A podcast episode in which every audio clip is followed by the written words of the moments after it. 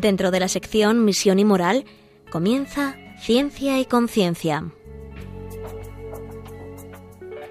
Un programa dirigido desde Valencia por Mari Carmen Mateu.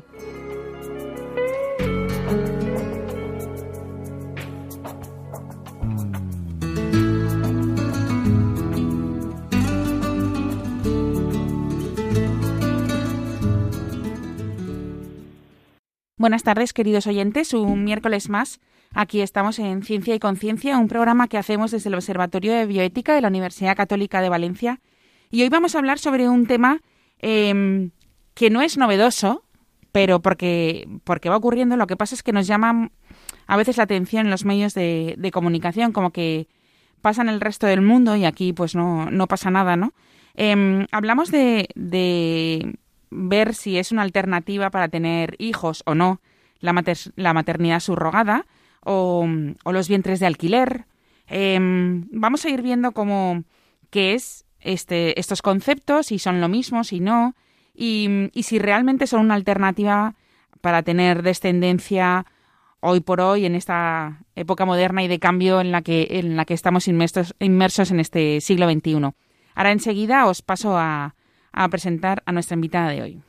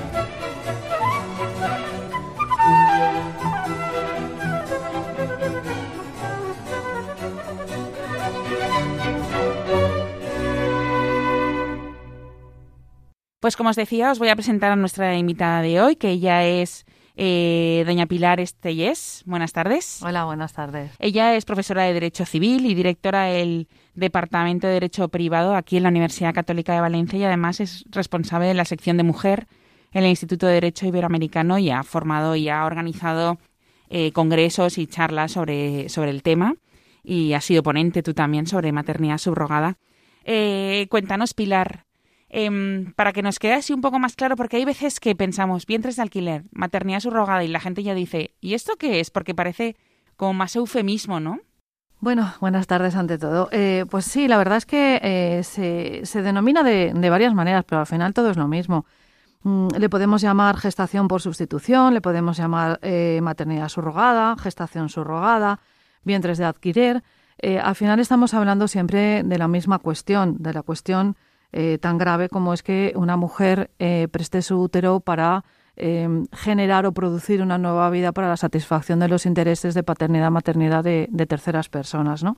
Nuestra, nuestra ley, la que regula actualmente esta práctica, eh, de, bueno, pues la denomina gestación por sustitución, pero yo creo que eh, es más acorde denominarla maternidad subrogada, y a mí me gusta llamarla así porque realmente la mujer que está gestando a, a este hijo con el que no va a poder quedarse por mucho que quiera después, eh, realmente está realizando una función de madre, porque la gestación es propiamente de madre. Mm. Y yo creo que hay que poner en valor que solamente las mujeres podemos gestar, ¿no? Entonces, eh, denominarlo de otra manera es, es eh, restarle importancia a esta práctica. Entonces, yo creo que hay que llamarle así. Maternidad subrogada. Y además, en este sentido, eh, también hay que decir que hay, hay un estudio eh, muy interesante del año dos mil quince que pone de relieve que eh, la, en, en esta maternidad subrogada, en esta práctica, Eh, bueno, pues hay una comunicación entre la gestante y el embrión que es suficiente para modificar el genoma del futuro bebé. Por tanto, eh, no es una mera gestante, porque la madre incluso puede variar la información genética del hijo, incluso si el óvulo es de una tercera donante, que no fuera suyo, eh, con lo cual esto está eh, evidenciando que debemos hablar de maternidad propiamente y no solamente de gestación, porque no es una simple gestación, sino que eh, hay una comunicación del genoma. Este estudio es, de, como digo, de la Fundación del Instituto Valenciano de Infertilidad del año dos mil quince, eh, y creo yo que es de gran interés, pues que, pues, como desarrollaron en su momento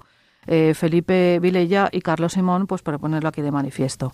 Claro, mmm, me llama mucho la atención, ¿no? Me ha llamado la atención dos cosas, ¿vale? Si quieres, luego vamos a ir entrando. Eh, una es este estudio que, que acabas de, de decirnos sobre la comunicación entre, entre la madre gestante y el bebé, incluso si el óvulo no es suyo, ¿no? O sea, que puedes incluso coger una fecundación de dos personas totalmente ajenas a la madre e implantar, ¿no?, esa fecundación. Sí, a ver... Eh, eh, o sea, serían tres personas eh, en vez de dos. Puede pasar. A ver, eh, ¿qué es en realidad la maternidad subrogada? Uh-huh. La maternidad subrogada es un acuerdo o un contrato, porque realmente es un, un contrato, eh, en el que eh, unas personas llamadas padres de intención desean tener un hijo y no lo pueden eh, bueno, pues tener por medios naturales, y entonces acuden a, a esta práctica. Eh, con, eh, contratan a, a una mujer, eh, ya veremos luego si está más o menos de acuerdo la mujer en esta cuestión. Claro. Eh, contratan a una mujer para que preste su útero, por eso se le denomina a veces eh, útero de alquiler. Entonces, eh, alquila su útero, como, como si alquilar un útero no fuera alquilar a la propia mujer, porque el útero pertenece a la mujer, no es una claro. parte a, ajena a ella. Claro, que, tú no puedes coger tu útero y decir, toma, te lo alquilo. Efectivamente, es alquilar a una mujer para que a la vez adquire claro. su útero, para que geste un hijo. Ese hijo puede eh, eh, haberse eh, producido, vamos a hablar así, porque es que realmente esto es una práctica claro. de producción de hijos, eh, puede haberse producido por la unión del óvulo de la propia mujer gestante o de otra tercera donante distinta, incluso a la madre de intención o a los padres de intención, y el esperma del padre de intención o incluso tampoco del padre de intención, de un tercer donante. Con lo cual podemos encontrarnos con que la madre gestante puede además aportar su óvulo, con lo cual es madre mmm, a todos los niveles, ¿no? Eh, pero podría ser que el óvulo fuera, como hemos dicho, de, de otra persona, de otra mujer, y en ese caso eh, estaríamos hablando de eh, que el óvulo pertenece a una persona, el, el esperma pertenece a otra persona y está gestado este bebé con el, el útero de otra tercera persona. Y los padres finalmente y los podrán padres, ser otros dos distintos. Exactamente, podrían ser otros dos distintos. En muchos casos el, el esperma del, del hombre es el que se utiliza. No siempre se utiliza el óvulo de la mujer porque no, no siempre da un buen resultado, pues podría ser también una posibilidad que pueda utilizarse el óvulo de la madre de intención, pero no, no lo pueda gestar ella. Entonces, tenemos distintas combinaciones de todo tipo. Yeah. Y al final, lo que este proceso tiene como, como final un niño. Un niño que al final no sabe quién es su padre, su madre o su gestante. Claro. Con lo cual, estamos hablando de la lesión de, de los derechos y, y de la dignidad, no solamente de la madre gestante, como ahora... Eh, comentaremos, sino también del niño, porque se está, se está produciendo, pues es como un encargo, es decir, te encargo que produzcas un hijo como si fuera cualquier objeto, pues mira, uh-huh. le encargo un traje a medida. Eh, estamos cosificando, es decir, dando tratamiento de cosa a un ser humano eh, muy vulnerable, que es el bebé que va a nacer. Uh-huh. Y nos encontramos luego con los bebés estos en Ucrania, por ejemplo, con tiempos de pandemia, que estaban allí abandonaditos, porque los habían producido y nos podrían ir los padres de intención a, a recogerlos. Bueno, además bueno, de todas flag. las cuestiones legales que hay al, al, al respecto, ¿no? Pero ahí quedaban los, los bebés.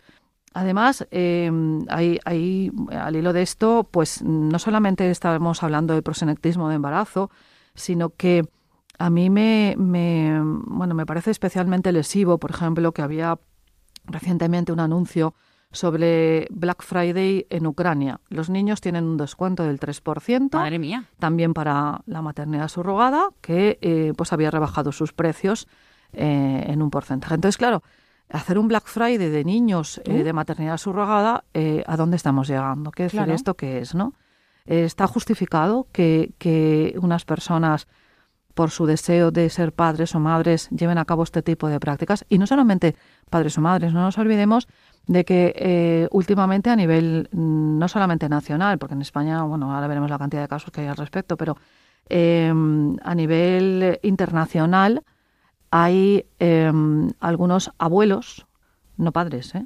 abuelos de intención, que para poder ser abuelos, puesto que sus hijos han fallecido, han utilizado los gametos de los hijos fallecidos para producir eh, nietos que ya van a nacer huérfanos directamente. Uf, y los por van maternidad a... subrogada, claro, efectivamente.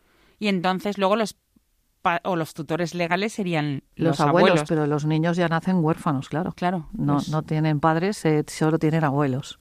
No, no, no. Con lo cual se, se genera. Sí. Luego también hay algunos casos de, de alguna persona, eh, bueno, no quisiera decir nombres, ¿no? Pero no. De, de alguna persona eh, muy, bueno, económicamente muy bien posicionada, uh-huh, de un país de Asia, que ha tenido, eh, al menos hasta donde yo llegué, he llegado, diecinueve hijos por maternidad subrogada en, en un plazo de unos dos años aproximadamente. Obviamente no tiene mm, madres que cuiden de esos niños, porque las madres no, no participan en la crianza de estos niños, simplemente estaban contratadas para gestarlos. Y esta persona, este, este caballero, pues eh, tiene diecinueve hijos, que ya, ya digo, igual ahora ya tiene veintitantos, pero porque le hacía ilusión eh, ser padre, y entonces, pues nada, los niños están, eh, con, bueno, pues eh, criaditos por él solamente. Bueno, por él. Cada, bueno, por él o por quien sea. Eh, pero, en fin, que estamos hablando de que hasta qué punto el deseo de paternidad, maternidad, es un, dele- un deseo eh, lícito que pueda eh, bueno, conjugarse con, con la lesión que se produce, claro, por, por la utilización de este tipo de prácticas, ¿no? No, no solamente la lesión, la lesión hacia, la, hacia la madre gestante, sino también la lesión hacia, hacia el hijo, que al final es considerado como, pues mira, me compro diez trajes, pues me compro diecinueve hijos, porque al final estamos hablando de que me compro unos hijos, uh-huh, porque estoy pagando para tenerlos, ¿no? Oh. No, no, la verdad es que sí. Y además me, me suena, o sea, me suena, me ha llamado mucha atención también el tema que has, has nombrado varias veces, Ucrania. Sí. Y dices que, que es un campo de fabricación. Bueno, vamos a ver. Eh, sí, en, en principio parece eso. Eh, hay, bueno, no todos los países tienen prohibida la maternidad subrogada, hay algunos países que la tienen eh, permitida, y Ucrania es uno de ellos. Entonces, a ver, en España no está permitida la maternidad subrogada. Nosotros tenemos una legislación. Eh, actualmente está la, la Ley de Técnicas de Reproducción Asistida, que es del año dos mil seis, que sigue vigente. Uh-huh. En el, su artículo diez habla de, de que es nulo el contrato sobre gestación eh, por sustitución, y que la madre gestante es la madre. Eh, a efectos civiles de filiación, la madre gestante es la madre, es que, la madre. Eh, es la madre de, de este bebé. Bien. En, en Ucrania está reconocida la posibilidad de, de gestar de, de esta manera, y hay verdaderas, eh, bueno, pues intermediarios eh, en este sentido. Esta práctica es muy lucrativa. Sí. Eh, esta práctica pues da mucho dinero a, a los intermediarios. Hace pocos años. ¿A los intermediarios o la madre gestante? No, no, a los intermediarios. Ah. La madre, la madre gestante no depende de los países, ¿eh? Hay países en que los, en los que la madre gestante puede cobrar, por ejemplo, Eh, pues no sé, cantidades pues veinte o treinta mil euros quizá, cuando a lo mejor eh, al, eh, el pago que hacen los padres de intención ronda los sesenta y cinco mil euros. Esto es lo más barato que suele ser Ucrania. Hay países eh, en los que se cobran ciento cincuenta mil euros, por ejemplo. Madre mía. Hay países en los que las mujeres reciben muy poca cantidad, incluso hay granjas de mujeres en las que las tienen encadenadas a camas para que gesten los niños, y se aprovechan del estado de necesidad de estas mujeres, que algunas están pues explotadas. Esto es, en, en, es que se puede decir que la gestación subrogada en muchos casos, no en todos, pero en muchos casos, eh, supone un, un nuevo, una nueva esclavitud del siglo veintiuno. Una esclavitud que padecen las mujeres. ¿Qué mujeres son las que eh, padecen esto? Pues todas las que están en una situación económica muy vulnerable. En, en algunas ocasiones porque ellas necesitan el dinero para mantener a sus familias. Y entonces se prestan a esta práctica porque necesitan sobrevivir. Es que cuando no tienes, algo haces, tienes que hacer. Cualquier cosa, claro. Efectivamente. Eh, y en otras ocasiones porque hay mafias que se dedican, a, que prostituyen a las mujeres, mm. y hay trata de blancas, que se llama, tráfico de personas. Pues en este caso pues ocurre lo mismo, ¿no? Y, y también pues eh, lo que ocurre es que a veces son los propios familiares los que obligan a, a incluso niñas a llevar a cabo estas prácticas. Entonces, claro, estamos hablando de, de, de algo tremendamente grave que yo creo que nos debe hacer reflexionar cuando estamos hablando de los derechos de la mujer, uh-huh. eh, de los derechos de los vulnerables, de los derechos de los discapacitados, que está todo muy bien, fenomenal. Hemos avanzado muchísimo en este, a este respecto, pero todavía van quedando muchas cosas por ahí, no solamente el matrimonio infantil en grandes partes del mundo. Eh, que hay millones y millones de niñas eh, que con ocho y diez años están obligándolas a contraer matrimonio eh, contra su voluntad, pero es que también están obligando a muchas niñas a llevar a cabo pues estos eh, contratos de gestación eh, subrogada o maternidad subrogada, como yo prefiero llamarla, uh-huh. precisamente por esa por esa eh, pues por esos negocios tan lucrativos que suponen para terceros, no para ellas. Entonces, muchas veces esta es la propia familia, ¿no?, la que le obliga a, a la niña pues a prestarse, a la niña, a la jovencita, a prestarse claro. a, a estas prácticas. Estamos hablando de que son mujeres de, en situación de, de pobreza y exclusión social, con lo cual estamos hablando de mujeres en una situación de vulnerabilidad, las que se debería de proteger muchísimo más precisamente por esa situación de vulnerabilidad. Uh-huh. Entonces, eh, realmente estas mujeres eligen eh, voluntariamente someterse a esta práctica o, o son obligadas por sus familiares, por mafias o por sus propias circunstancias socioeconómicas. Yo creo que la respuesta en este sentido es bastante clara, ¿no? No, la verdad es que eh, con todo lo que estamos viviendo y, y con todos los derechos que salen y, y el tema de la igualdad y el tema de la protección de la mujer, llama mucho la atención que este tema se, se obvie o se deja como que lleva una carretera paralela y tampoco se nos informa mucho de lo que es esto de la maternidad subrogada. ¿Te, te piensas que es, esto es o que está muy lejano o que esto no pasa o que ha pasado en un par de veces en el mundo y a lo mejor... Pero, pero bueno, eh, me ha llamado mucho también la atención lo de padres de intención, la explotación, el dinero, la cuestión lucrativa también llama mucho la atención y por eso vamos a hacer una pequeña pausa, escuchamos un poco de música, nos centramos y te voy a preguntar por todo esto en, en la siguiente... en la siguiente parte del programa. Muy bien.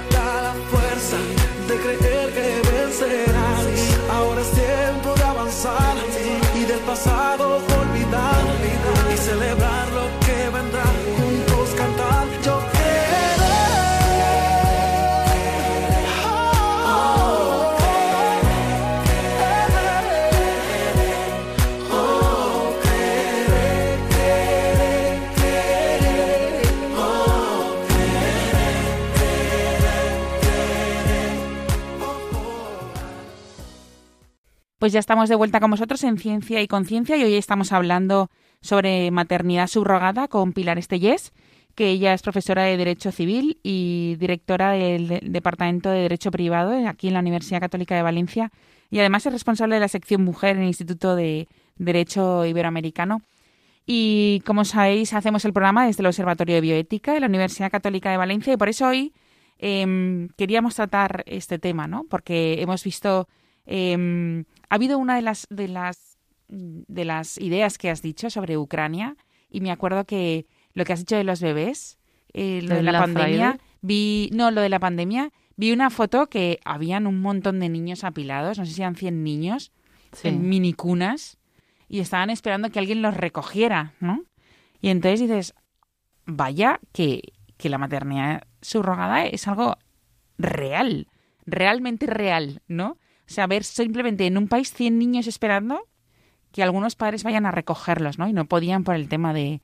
de la pandemia, que esa foto yo la tengo ahí metida, eh, ver un montón de niños y esto es era te salía la frase, ¿y por qué se ha fabricado? Pero los niños no se fabrican, ¿no? No sé. Y esto también me lleva a la idea de, eh, ¿tenemos el derecho a tener un hijo? O sea, ¿existe ese derecho? Bueno, a ver, eh, el... Ciertamente, en, sobre, sobre esta cuestión, pues eh, se han pronunciado incluso los tribunales, ¿eh? Quiero decir que que no es que sea una cuestión ética, moral, etcétera, sino o filosófica también y antropológica. Total. Sino que también es una cuestión jurídica. El, el Tribunal Supremo, de nuestro Tribunal Supremo, al hilo de esto, de esta problemática que se suscitaba en España con la maternidad subrogada, eh, bueno, en un auto del año dos mil quince eh, señaló que, que el derecho a crear una familia no es ilimitado, y que no incluye la facultad de establecer lazos de filiación por medios no reconocidos por el derecho. Es decir, eh, usted puede tener o querer tener hijos, pero no puede tener usted hijos, eh, procurárselos a toda costa. No puede hacerlo eh, infringiendo la, la, el orden eh, jurídico, eh, yendo por la puerta de atrás, saltándose todas las normativas, etcétera. Cuando una persona no puede tener hijos, puede recurrir a la adopción, que es una uh-huh. propuesta que yo planteo que me parece mucho más eh, acorde y, y llamémoslo, eh, como diría yo, eh, acorde con la biología y con el con, con, con, con la naturaleza, ¿no? Sí. De los niños que ya están. Con la solidaridad, exacto, ¿no? Y lo, con los niños que ya... Con la caridad. Que ya, exacto, que ya están nacidos, que han nacido ya. Pero incluso cuando uno quiere ser padre o madre... y acude a, a la adopción, no puede eh, ir al país de origen y decir, este niño para mí, porque no tiene padres, me, me lo quedo, me lo quedo. No, esto no, esto no es factible. Tiene que someterse a un procedimiento administrativo y a unas resoluciones eh, para determinar su idoneidad, para determinar que son personas aptas para tener a poder, poder ser padres, ejercer de padres y madres, eso es una responsabilidad muy importante. Recuerdo una ministra que dijo hace no mucho que los, los hijos no eran de los padres. Pues uh-huh. aplicado esto, es decir, los padres no, no, no son propietarios de los hijos y tampoco tienen derecho a eh, fabricarse hijos o a agenciarse hijos por cualquier medio. Únicamente en la medida en que esto está regulado para el bien del hijo. Porque además hay que tener en cuenta una cuestión muy importante y es el interés superior del menor. El interés superior del menor, uh-huh. eh, con todas las nuevas modificaciones legislativas, es lo que prima por encima de todo. Por encima de los deseos de paternidad o maternidad o de abel- abuelidad, incluso en aquellos uh-huh. casos en los que los abuelos pretenden eh, tener nietos a costa de la maternidad o, o, o, o mediante la maternidad subrogada, ¿no? Entonces, el interés superior del menor establece que eh, no se puede generar eh, de facto claro. un hijo precisamente para satisfacer un deseo, que a lo mejor mañana eh, deja de serlo, porque ha habido casos en los que se ha contratado eh, eh, a una mujer para, para maternidad subrogada y porque la pareja ha roto, eh, porque se han quedado sin trabajo, eh, tienen peores recursos económicos, en, durante el transcurso de la gestación, pues han decidido que no querían seguir con esa gestación y querían o pretendían obligar a la mujer a abortar ese hijo. Ha habido casos en los que eh, la mujer ha dicho que no, que el hijo se lo quedaba a ella y que no abortaba, eh, algo que les honra también, ¿no? Sí. Pero quiero decir que hay muchas problemáticas derivadas también de, de los efectos que puede producir el, el, el dejarnos llevar por el deseo de, de que uno tenga hijos. Obviamente es un deseo muy loable, lo entendemos todos, todo el mundo sí, mm, sí, sí. puede querer eh, tener hijos, nietos, bisnietos sí. y lo que necesite, sí, sí. ¿no? Y perpetuar su, su, su genética. Pero no se puede hacer por cualquier medio, a toda costa, lesionando los derechos de los demás. Yeah. Hasta ahí tenemos que, que llegar. Sí que es verdad que, que el Estado tiene que respetar que, que el individuo eh, decida si contrae o no matrimonio, que decida el número de hijos que tiene, sin presiones de ningún tipo, como ha pasado hasta hace poco en, en algunos países de Asia, en los que se establecía un número muy restrictivo uh-huh. de hijos, que a poco a poco se han ido ampliando. Pero eh, esto yo no lo veo bien. Eh, pero de ahí a conceder un derecho y que encima sea el Estado el que te ponga los medios gratis bueno. eh, en, en un sistema de, de seguridad social y demás, porque es lo que pretenden algunos, eh, para conseguir el hijo a toda costa, pues yo creo tampoco. Que, que no. Tampoco. no. La, la verdad es que antes has comentado que, que el, en el proceso eh, se contrata a una madre que gesta y por mucho que ella quiera no se puede arrepentir de quedarse con ese bebé. Sin embargo, en la adopción sí, ¿no? Entonces, claro, esto llama mucho la atención. Eso es pura explotación. Eh, claro, bueno, es que es que el contrato de maternidad subrogada no es legal en este país, por ejemplo. Yeah. Eh, vale, entonces, eh, y, en, y en muchos países, de hecho, la Unión Europea tampoco lo ve con buenos ojos. El Tribunal Europeo de Derechos Humanos está intentando dar solución a aquellos padres eh, que, bordeando la legalidad del país correspondiente, ya sea Italia, Francia, etcétera, pues pretenden quedarse con esos hijos y ha apuntado que podría hacerse a través de la adopción. Pero claro, uh-huh. ¿cómo pueden unas personas que han vulnerado la legalidad, el orden público del país, eh, que han eh, contratado para, para eh, comprar un hijo, eh, eh, qué idoneidad tienen estas personas para poder adoptar claro, a ese niño? A lo es mejor que no, yo me claro, lo planteo. No son idóneos. No, no claro. me, a mí, a mí personalmente no me lo parecen. Claro. Es decir, me lo salto todo. Por, por, para satisfacer un capricho o un deseo, vamos a conceder deseo intenso, ¿vale? Yo eso mm. lo puedo entender, pero no, no todo vale en este mundo, porque si le damos carta blanca a cualquier cosa, pues no sé a dónde vamos a llegar, ¿no? Eh, en fin. ¿Podríamos estar hablando de que esto eh, en realidad se ha convertido en una industria? O sea, en una industria de gestación sí, sí, en la que sí. ganamos mucho dinero. Sí, algunos. sí, sí. Hay, bueno, como decía antes, en, uh, hubo hace... antes de la pandemia, una feria en Madrid sobre gestación subrogada en la que se ofertaban a las mujeres eh, para que se presten a estas prácticas. Entonces, tengamos además en cuenta que la lesión que hay hacia la mujer en este sentido, porque se, se ofertan sus características eh, fenotípicas, es decir, si usted la quiere rubia, la quiere morena, con ojos verdes, con ojos azules, eh, esta es más, mm, más productiva porque sus gestaciones llegan a buen término, etcétera. Es decir, es como si estuviéramos ofertando ganado. Realmente a mí esto me chirría mucho, me, la, me, me parece una lesión a la dignidad de la mujer tremenda. Claro.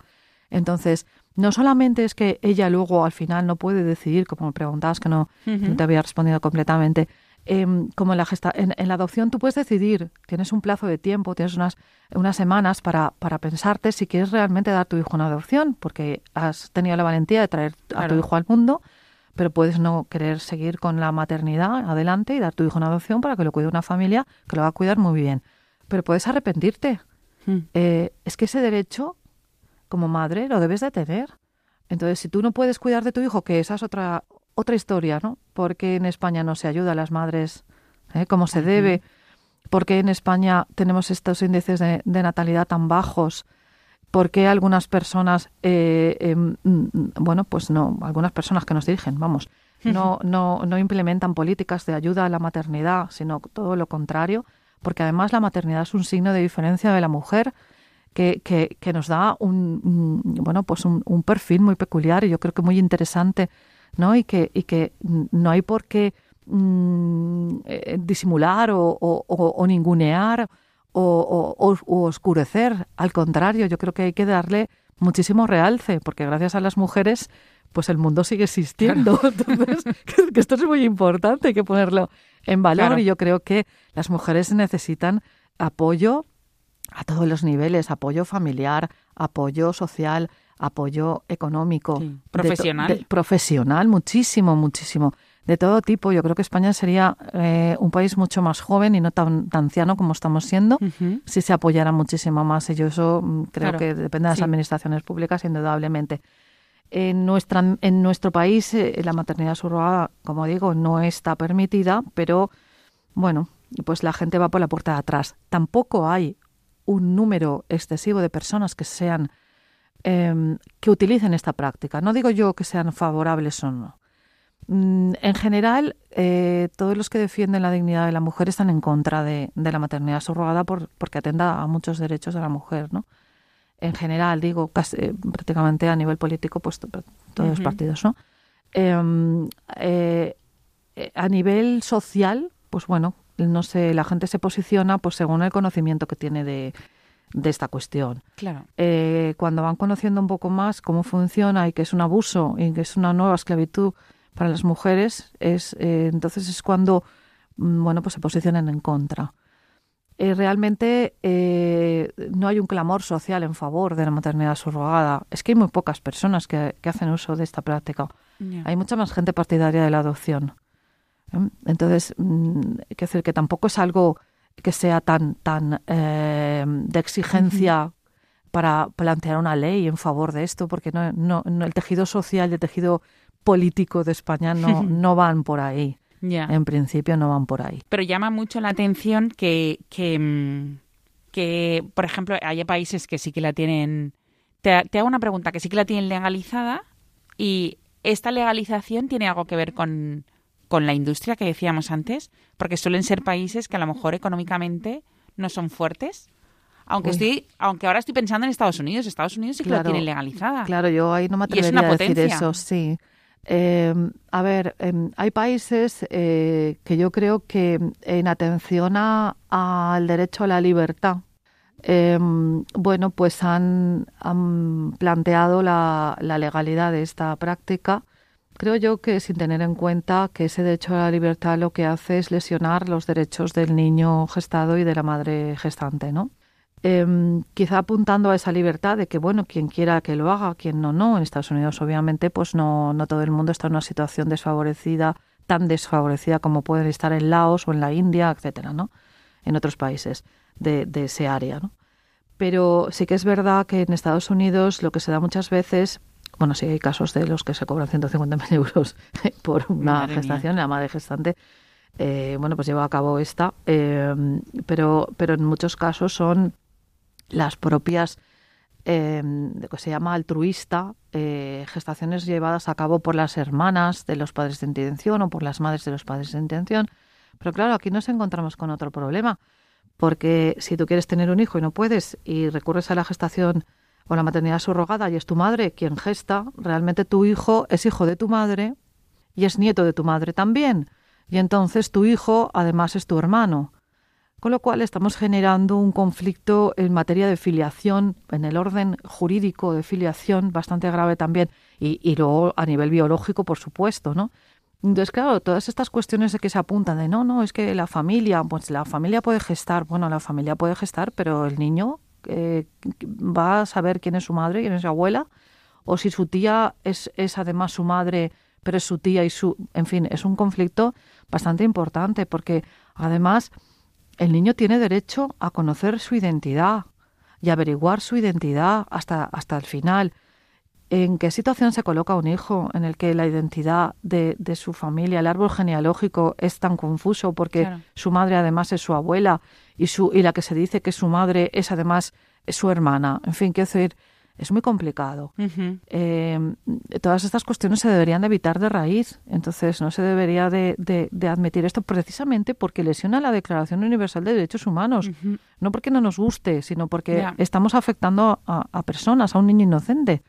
Obviamente, cuando tenemos el problemilla ahí delante, porque ya el niño está como las cunitas de Ucrania en la foto que salió en prensa, uh-huh. pues ¿qué hacemos con estos niños? Pues obviamente estos niños hay que buscarles un acomodo. Son sí. niños que tienen derecho a tener una familia, una familia que, la, que claro. les quiera, ¿no? Y habrá que buscar las personas más idóneas, que quizá no son esos padres de intención. Claro, a lo mejor no son esos que han pagado, ¿no? Que a lo mejor son otros. Bueno, llegados a este punto ya, ya veis que está siendo muy, muy interesante y a mí me llama mucho la atención muchos de los puntos, pero también me gustaría que ahora vamos a hacer una pequeña pausa y enseguida... Eh, volvemos con vosotros, pero me gustaría también preguntarte y que ahondemos un poco más en la posibilidad de la adopción, ¿no? Eh, para que la gente también vea que, que a estos niños también les podemos dar un buen, un buen sitio, ¿no? Unas buenas familias donde, donde vivir. Enseguida estamos con vosotros.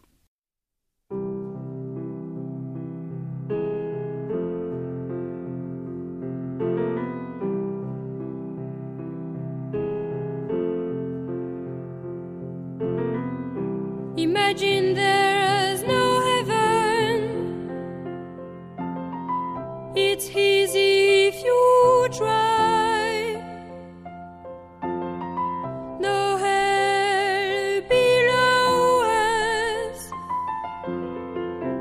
above us only sky.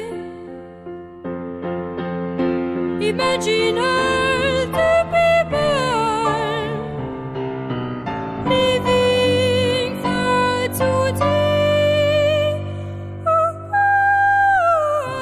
Imagine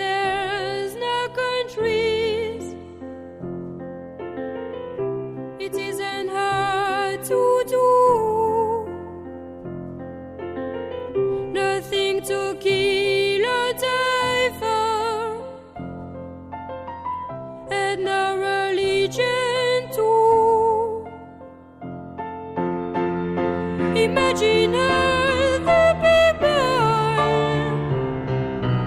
living life in peace. You, you will may say I'm a dreamer, but I'm not the only one. I hope someday we'll join us.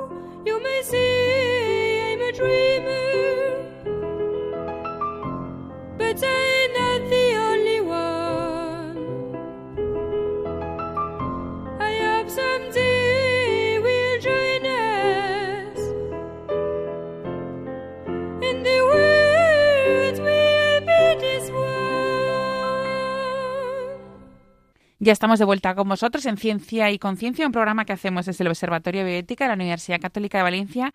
Y hoy estamos con doña Pilar Estellés, que ella es profesora de Derecho Civil y directora del Departamento de Derecho Privado de la Universidad Católica de Valencia. Y también os queríamos eh, comentar en esta última parte eh, del programa, que ya nos queda muy poquito, eh, una de las posibilidades. Os he dicho que íbamos a hablar también de la adopción, pero antes de ello... Eh, una de las posibilidades es que cuando una persona contrata con una madre de alquiler o una madre gestante y luego al nacimiento del niño, ese niño viene con problemas.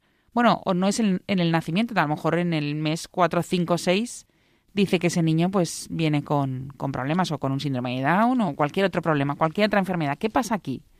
Bueno, esto pasa, sí, sí. De hecho ha pasado, ¿eh? Que, claro. que existen casos eh, bastante sangrantes en esta cuestión.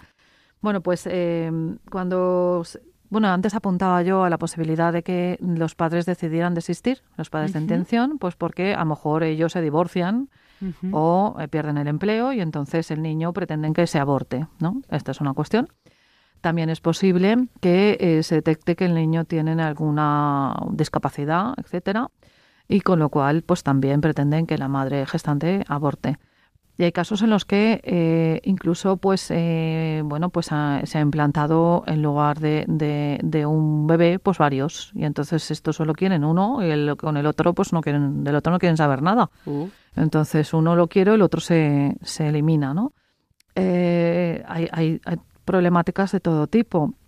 En estos casos, pues bueno, se estará lo que establezca este contrato inhumano, ¿no? Mm. Eh, porque realmente es un contrato inhumano, pero muchas madres gestantes eh, se han resistido y se han resistido y han dicho, pues no, yo no aborto, yo, yo tengo un embarazo que voy a llevar a término, y se han quedado con el niño, ¿eh? Entonces ha habido sus más y sus menos, ha habido menos polémicas, mal. sí. Eh, pero bueno, pues... pues pero claro, una, su situación una... empeora, porque si lo hace por dinero y encima tiene un niño con discapacidad que le tiene que dedicar más tiempo, empeora. Sí. O sea, es que al final es peor siempre. Sí, bueno, habrá alguna que pues habrá abortado, imagino. Supongo. Eh, pues con, con daño para ella y para el bebé, por supuesto.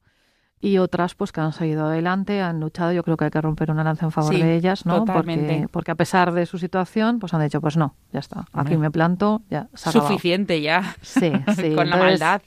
Sí, yo creo que, que esto es muy interesante y, y que pone en valor pues que hay muchas personas que, que defienden la vida, ¿no? Y que, y que tienen las cosas, bueno, pues a lo mejor uh-huh. por necesidad se ven abocadas a esto, pero que tienen las ideas bastante claras en, en, al respecto de a quién uh-huh. hay que defender, ¿no? Al vulnerable, fundamentalmente. Claro, claro. Y al final el niño es el que... Porque siempre estábamos hablando también de los padres de intención, de la madre gestante, pero al final hay un interés del niño. O sea, el niño también.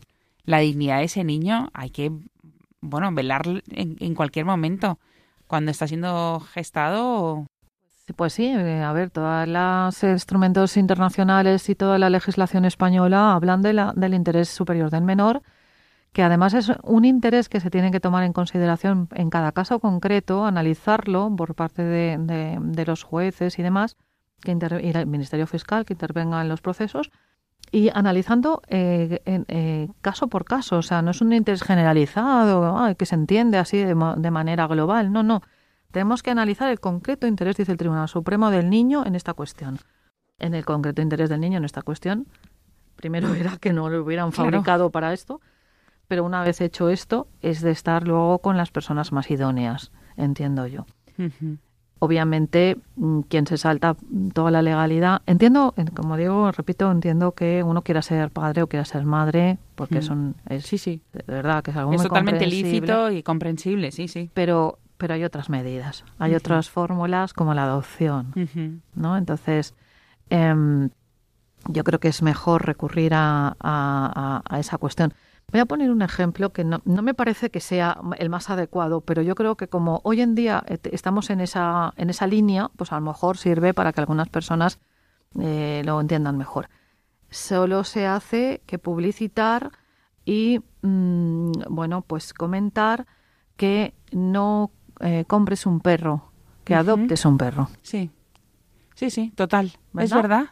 Entonces, que ya hay perritos que están aquí, que no tienen familia, adopta un perrito. Y todos uh-huh. sabemos que los perritos son buenísimos y todos te- sí. los queremos mucho. Pero eh, no no vayas a un criadero a comprar un perrito. Y bueno, y la ley esta de bienestar animal, pues ya sabemos pues todo lo que conlleva, de que los perritos pues tienen que estar muy controlados, como se, no se puede mmm, bueno pues, pues tener camadas de perritos de una no. forma descontrolada y tal. Pues esto es lo mismo. O me, vamos a trasladar todavía. Bueno, sí, ya, pero bueno, ya que hay gente que no le da valor al, al claro, ser humano claro. y que, que se lo da al, al animal, pues si lo trasladáramos eh, con mayor motivo, obviamente. No fabrique usted perritos de manera incontrolada. Uh-huh. Eh, hagamos una ley de bienestar eh, del ser humano más vulnerable, que es el, eh, el que, que está en bebé, gestación. Claro, que es, ¿no? O el que está en gestación, sí. Exacto. Y entonces no recurra usted a esto, eh, adopte. Adopte, adopte, un niños, bebé, claro. adopte un bebé, adopte un bebé. Claro, claro. Adopte un bebé con todos los controles, claro. no es de, de, de vaya usted al país donde vaya a adoptarlo y mira, este que está aquí sueltecillo, me lo llevo, esto no, por no. favor, que se puede buscar usted un lío y acabar en prisión. Pero sí que ad, adopta un bebé, porque hay muchos bebés que, que necesitan padres.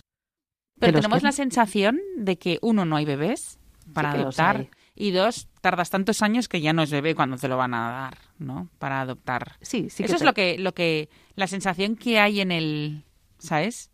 Eh, en las personas que dices, uff, de aquí a dentro de diez años ya ha dejado de ser bebé ese bebé, ¿sabes? Bueno, pero vamos a ver. Eh, bueno, yo es que soy maya, madre adoptiva, entonces lo puedo decir por propia experiencia, es una experiencia maravillosa. Eh, el, el bebé, eh, cuando tú vas a adoptar un bebé, hay un proceso que es largo, que es verdad, se podría quizá acortar, pero también, bueno, uno necesita ir a, dando esos pasos para asumir también esa, esa mm. nueva orientación de vida, ¿no? Que, que, que vas a, a, pues a, a encaminar, ¿no? Eh, y entonces, para mí ha sido muy importante ¿eh? todo aquel proceso eh, para comprender mucho mejor el, el paso que iba a dar. Eh, que quizás sí se pueden acortar los plazos, se deberían de acortar los plazos, pero cuando tú eh, recibes un bebé, no recibes eh, eh, un bebé elegido por ti que se está haciendo yeah. mayor. A ti te asignan un bebé, tú no eliges el bebé. Yeah. Primero, no, esto no es un book, un, no yeah. te sacan las fotos y eliges el niño que tú quieres. Desde, claro. Es decir, tú quieres ser eh, un padre o una madre de un bebé porque no es tu interés, es el interés del niño. Es un niño que necesita que haya unos padres que le adopten, que le quieran como hijo propio y, y es eh, se va a mirar eso. Eh, ese niño, el que te asignen, que no se habrá hecho mayor, sino que te van a asignar, porque tú puedes decir, hombre, yo quiero un bebé de hasta dos años o hasta cinco, pues eso sí que se, se indica en los procesos de adopción. Se puede indicar que, que no tienes inconveniente que el niño tenga más años o menos, tú indicas yeah. más o menos la edad, y cuando llega el momento se te asigna ese bebé con esa cierta edad que tú has, más o menos más la horquilla que tú has elegido, y normalmente esas cosas son muy precisas y sí que yeah. se, se asignan así. Sí que es verdad que pues a veces pues los años eh, pasan y, y bueno, pues esto se puede hacer muy largo. Quizá sería conveniente que se agilizaran los procesos para facilitar precisamente por el interés de los niños que están en, en esta situación de, de, de adopción, para que cuanto antes se integren en una familia que les, que les quiera, ¿no? Claro. Y que les cuide como deben. Eh, yo pues, sí que quisiera que, que, se, que se mejoraran, ¿no? Y que se agilizaran estos procedimientos. Pero sí que animo a la gente a que, a que adopte niños. Es una experiencia maravillosa, de verdad, que no tiene... Eh, No, no, no se puede explicar, ¿eh? Que es, es, es precioso, uh-huh. es algo inolvidable, es algo que recuerdas siempre como el primer día, en fin, mm, te enriquece muchísimo. No solamente eh, es que eh, eres madre o padre, sino que además te enriquece interiormente una barbaridad. Por tanto, yo creo que ahí sí que tenemos una buena posibilidad de ejercer la, la maternidad o la paternidad. Si, si uno, pues por, por cuestiones biológicas o médicas o lo que sea, no puede tener hijos eh, biológicos eh, y que además, eh, bueno, pues digamos que, que sirve de gran ayuda, ¿no? A, pero no hay que verlo así, hay que verlo como que eh, lo que se protege es el, el interés superior del menor, ¿no? Y que esto además te enriquece muchísimo. No es realmente la satisfacción de, una, de un deseo o de una necesidad, sino es algo más grande. Eh... Yeah. Claro. No, hombre, sí, en, yo justo en ese momento estaba pensando, claro, en ese momento ahí hay un respeto total por la dignidad tanto del menor, ¿no?, como de los padres. Y digo, de la mujer y del hombre, entiendo, ¿no? Porque son los, los, los adoptantes. Los padres adoptantes, sí, y además un respeto por la madre que trajo al mundo a ese bebé que no, no, lo, no le impidió nacer. Uh-huh. Y que le ha permitido eh, que pueda ser adoptado por, por unas personas que le van a querer muchísimo y que le van a dar una vida estupenda y maravillosa, algo que ella no pudo hacer. Claro. Yo creo que, que eso también hay que ponerlo en valor, ¿eh? Uh-huh. La, la grandeza de corazón de, de estas mujeres que han dado sus hijos en adopción, porque les han permitido tener una vida nueva y, y además sabiendo que no los van a volver a ver en la mayoría de los casos, porque es muy complicado. Eh, pero yo creo que es un acto de generosidad tremendo que hay que reconocer, ¿eh? La verdad que sí, a lo mejor tendríamos que hacer algo así, ¿no? Eh, el reconocimiento a esa generosidad. Esa es la generosidad más grande que hay, yo creo, ¿no? Pues sí. Algo que tú sabes que no vas a poder hacer. Porque además no, no, no debe ser fácil el renunciar no. a un hijo al que Uf. no vas a volver a ver. No, no. Además, haber, eh, haber hecho el esfuerzo de traerlo al mundo. Claro. Eh, pero, pero para mí es que es precioso, o sea, uh-huh. es que eh, eh, gracias a, a esa mujer eh, yo he podido ser madre. Uh-huh. Entonces, yo creo que es muy bonito, ¿no? El reconocerles, eh, pues eso, ¿no? Ese don uh-huh. maravilloso que pues nos sí. han permitido disfrutar. Pues nada, nos quedamos con esa idea, ¿no? Con esa gratitud. Muchas gracias, Pilar. Gracias a vosotros. Por haber estado con nosotros y habernos contado esa experiencia que sea así muy rápida. Y muchas gracias a todos vosotros. Esperamos que os haya gustado el programa y nos vemos y nos oímos en quince días. Hoy, gracias, hemos tenido con nosotros a Ángelo Tordera y a Fernando Latorre para, para hacer realidad el programa. Y si quieren decirnos cualquier cosa, eh, una idea o cualquier pregunta a Pilar o o a cualquiera, eh, estamos en ciencia y conciencia arroba radiomaria.es. Muchas gracias y hasta dentro de quince días.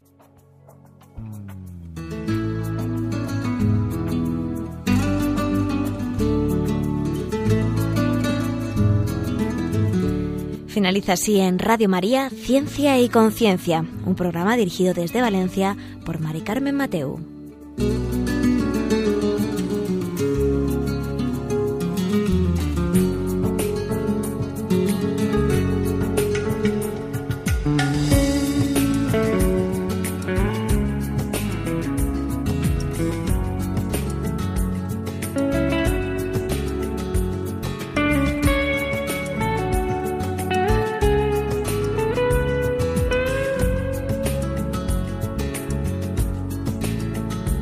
Thank you.